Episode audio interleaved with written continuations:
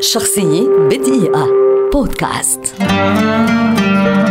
محمد الموجي ملحن مصري كبير ولد عام 1923 ويعد واحدا من أهم الموسيقيين وأحد أبرز المجددين في تاريخ الأغنية العربية. ظهرت ميوله للموسيقى والغناء باكرا ثم اتجه إلى التلحين وكانت أولى أغنياته بعنوان صافيني مرة التي غناها عبد الحليم حافظ. والملفت أن الموجي لحن أولى أغنيات حليم الناجحة ولحن أيضا آخر أغنية في حياة العندليب قارئة الفنجان والتي يعتبرها الكثيرون أروع ما لحن في حياته. وبين الأغنيتين أكثر من خمسين أغنية رائعة. التقى الموجي مع كوكب الشرق أم كلثوم في عدد من الأغاني أشهرها لصبر حدود اسأل روحك حانت الأقدار وأوقد الشمس. أما باقي الأغاني فهي وطنية. لحن الموجي لفايزة أحمد عددا من الأغنيات التي نالت شهرة واسعة جدا مثل إن قلبي إلك ميال يما القمر على الباب. أما مع وردة فقد قدم أغنيات خالدة أبرزها على الإطلاق رائعة اكذب عليه ولا ننسى طبعا روائع الموجي مع عدد من أبرز نجوم الزمن الجميل أمثال صباح شادية ميادة الحناوي عزيزة جلال ونجاة الصغيرة وغيرهم.